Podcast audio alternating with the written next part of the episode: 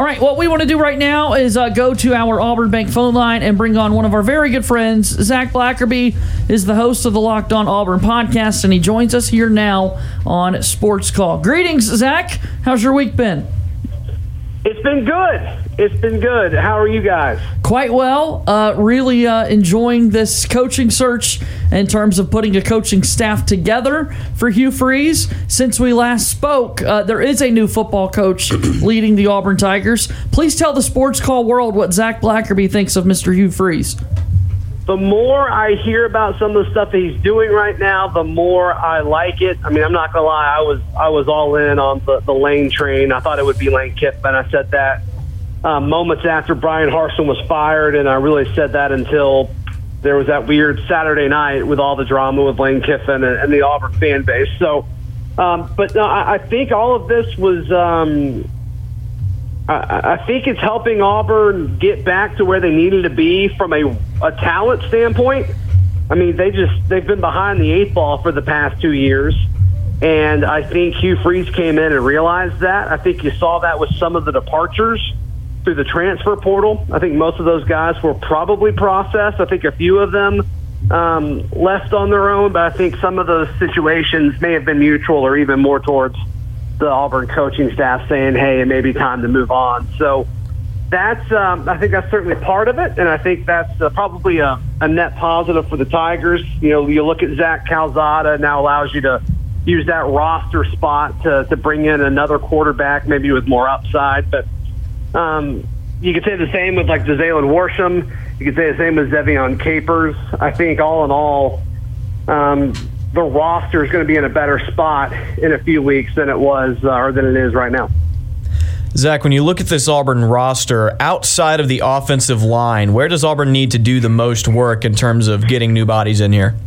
Yeah, maybe not volume and you know uh, the amount of guys, but I think as far as importance, is linebacker. With Owen Pappoe leaving, and you know, I think Owen Pappoe probably was a little underwhelming for most of his Auburn career, which is a shame. He looked really good the last month or so of the season. I don't know if it took him longer to adapt to the scheme of what Schmedding wanted him to do, or, or what. Um, maybe it was a mental thing or a physical thing with his injury. I don't know, but. I just I don't think Auburn feels comfortable rolling any of the guys that they have currently on the roster to be the number one linebacker you know, kind of commanding the middle of this defense. I don't think Cam Riley's that guy. I don't think Wesley Steiner's that guy. Um, maybe Woodyard moving forward. We'll have to see. That's a big task for a, for a true sophomore or a redshirt freshman. So we'll see what that looks like. But they've got to find a linebacker that can be a commanding force in the middle of the defense. And then also, I think defensive line is probably there too. I think your starters are okay, right? Jason Jones, Marcus Harris potentially coming back. I, I think he is. Um, haven't really been told or heard anything otherwise. So those two guys in the center are a big part of it. You know, you may see the emergence of Jeffrey M'ba over the course of this offseason. I think we're going to hear a lot of good things about him. But you know, I, think you need depth at defensive end, and I think you need a bunch of dudes at edge. You know, I don't think is Dylan Brooks ready to be an edge defender, you know, in every snap uh, in the SEC. I, I don't know. I don't know about that quite yet. So defensive line and linebacker, I think, are huge if you look past the offensive line. Zach, when when you look at the you know what Hugh Freeze has been here uh, a couple weeks now, he's out the, out on the recruiting trail. He's starting to put together a staff. But the one big thing, and I think a lot of Auburn fans are getting antsy about, is that there's still no coordinators been hired, and it seems like every day this week another name has come off that list because they've gotten hired some somewhere else, especially on the defensive coordinator side of things.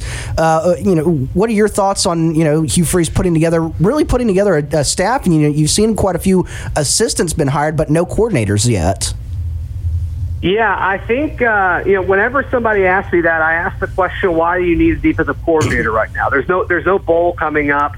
You're gonna have plenty of time to install things before spring practice gets going in a month or, or a few months, and so I don't know necessarily why you need to rush. And there's some folks that may say, "Well, the window is closing," but I think these conversations are had, and I think there's several but uh, I think there are defensive coordinators. They're sitting defensive coordinators that are being considered here, and I think they want to be. Um, I think they want to be a part of Hugh Freeze's staff.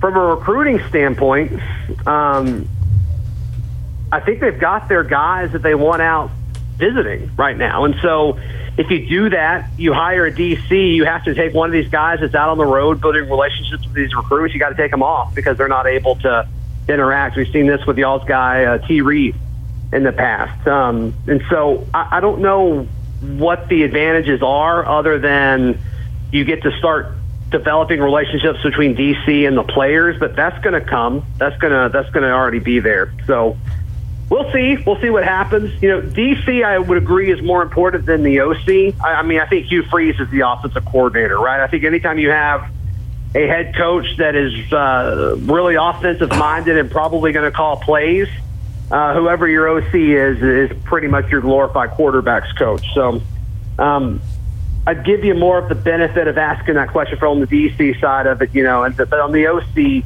side of it, you know, just uh, just take your time. Just take your time for sure.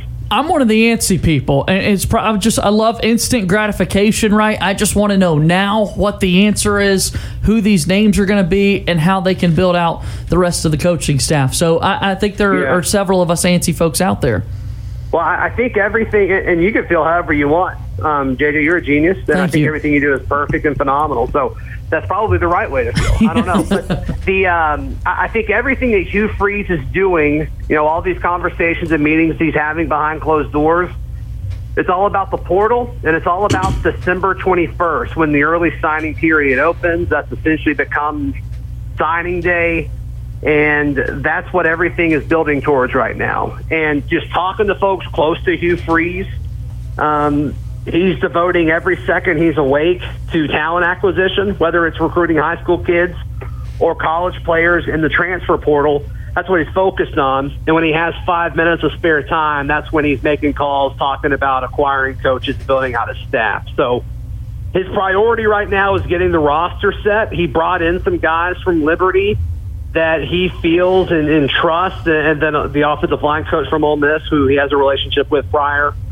Um, he's brought in these guys to help sell his vision because he knows that they can do that, and that's you know, you, that's what you're committing to when you commit to Auburn right now. You're committing to Hugh Freeze's vision for this program, and I don't think you need a coordinator to do that right now. Um, it is a little weird the order as far as you hire position coaches before you hire coordinators.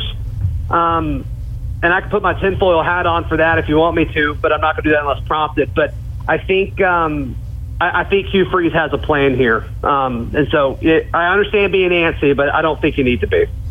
What are the chances that somebody like Travis Williams becomes that defensive coordinator? I think Travis Williams is interesting. Um, I love the idea of it, and I like the idea of it a lot if it was somebody like Bryan Harsin or somebody that's not going to necessarily call plays. Because I think I think whenever Hugh Freeze hires a defensive coordinator, it's going to be similar to like how Gus Malzahn treated Kevin Steele, right? It's like, okay, you're going to be the head coach of the defense. I'm going to be involved, but you're essentially going to run the defense. Right. Um, I don't know if T. Will's ready for that yet. Um, if it was going to be somebody where the head coach is going to be a little bit more involved, there's a chance Hugh Freeze is right. I think historically he hasn't really done that. We didn't really see that at Ole Miss. Um, we didn't really see that at, at Liberty as well. So there, there's certainly a chance where he could be more involved in the defense. That may help Travis Williams a little bit. Um, I, I would just like a few more years of T. Will being a DC before he's handed that responsibility.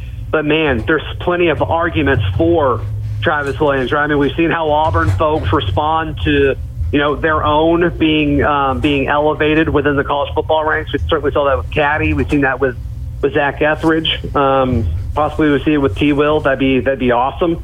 And then just the the bump that he would give you in regards to recruiting, that would be a lot of fun to see as well. So, um, I, it certainly wouldn't hurt my feelings, but I, I just I don't think the fit makes a ton of sense in the timing right now. You could follow him on Twitter at zblackerby. Uh, here we chat on December 8th, 2022. What is your outlook on Bruce Pearl's Tigers right now?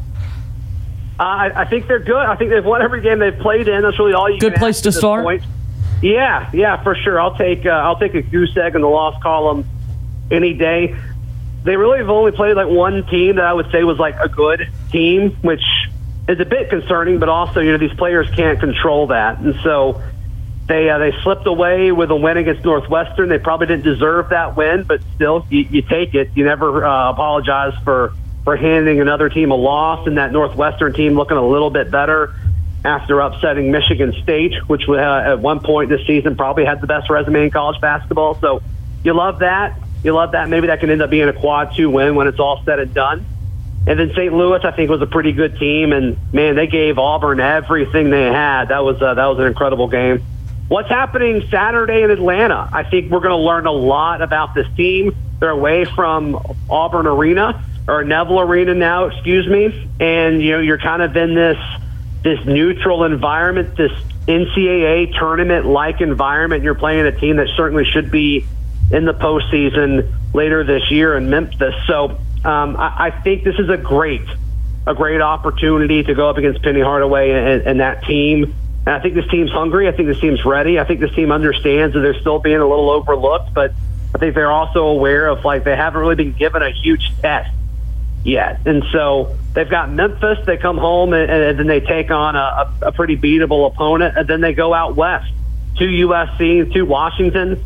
Over these next four games, we're going to learn a ton about these Tigers. Oh yeah, then SEC play starts when they host Florida after that. So it's about to ramp up. It's about to be a lot of fun. No kidding. Check out Locked on Auburn. You can uh, find it wherever you get your podcast. Also, watch the show daily on YouTube. Check out auburndaily.com. And here we are talking college basketball, Zach. Uh, uh, if the internet's not lying to me, I think there's a new college basketball show that's out there as well that people should be checking out, right?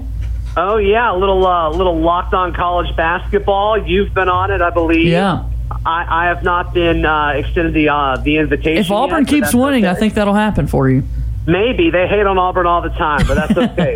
and I text them about it every time they do it. I'm like, you guys are totally a national college basketball show because you must have gotten the memo that it's the cool thing. Once you get a national podcast, you poop on Auburn. So y'all sit in. They thought that was funny, but no, our friends Andy Patton and Isaac Shade, they um, yeah, we have launched our uh, Locked On College Basketball show, and they've they've hit the ground running. And uh, yeah, you might hear JJ on there a Love good it. bit talking talking Blue Devils. So I like yeah, they're it. doing a great job. Well, Zach, thank you so much for the time as always. Enjoy the rest of your Thursday, and we'll talk soon, okay?